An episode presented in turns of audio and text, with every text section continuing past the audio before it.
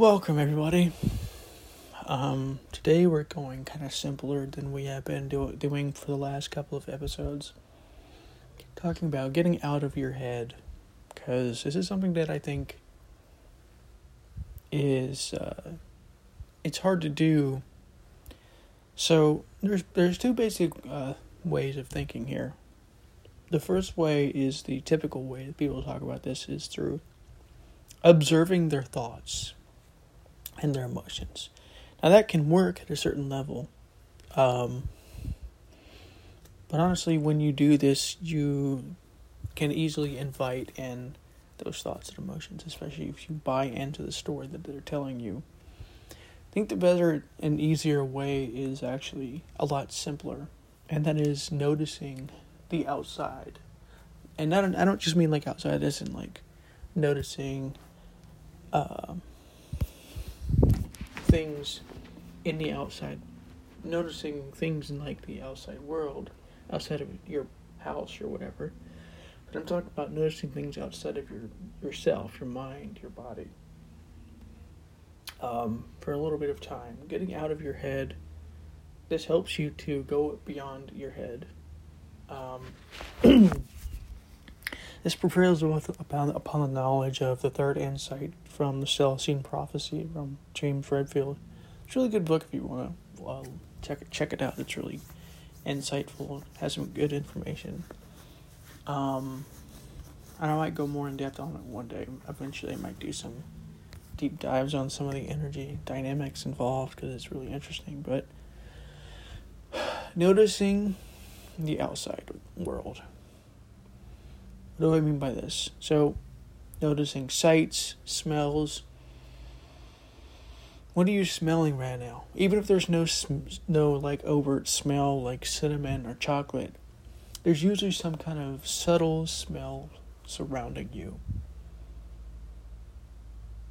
But it doesn't it's not like overt like cinnamon or chocolate or applesauce or any of these kinds of normal types of smells but it's beyond those kinds of smells. But it is uh, something that you can notice more of, and that strengthens your awareness. Strengthens your awareness. It strengthens your ability to become more aware, and that what that does, it, basically going back to the third law of uh, inner of the third insight, and the fourth insight to a certain extent as well, actually is what that do, does is it takes an energy away from your your mind, your head. Um, because what the problem the problem is what what's causing your problem is that you have too much energy in your head. Like literally too much energy energy in like your uh your head, like your actual head. This is why I say get out of your head, not out of your mind because it's not it's not just even about your mind it's about your head like your head with your brain in it and you know it's on your body that kind of thing.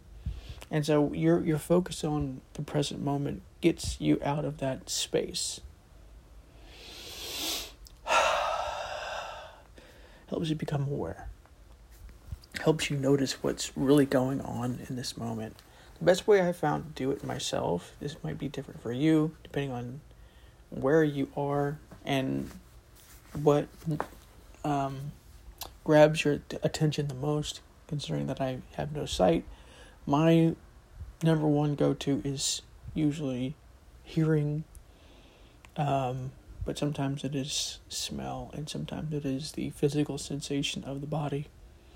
But even with the physical sensation of the body, you can still become enmeshed in emotions because emotions are in the body and emotions themselves are an energy center of sorts.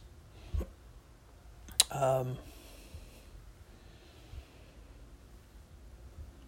and so your head is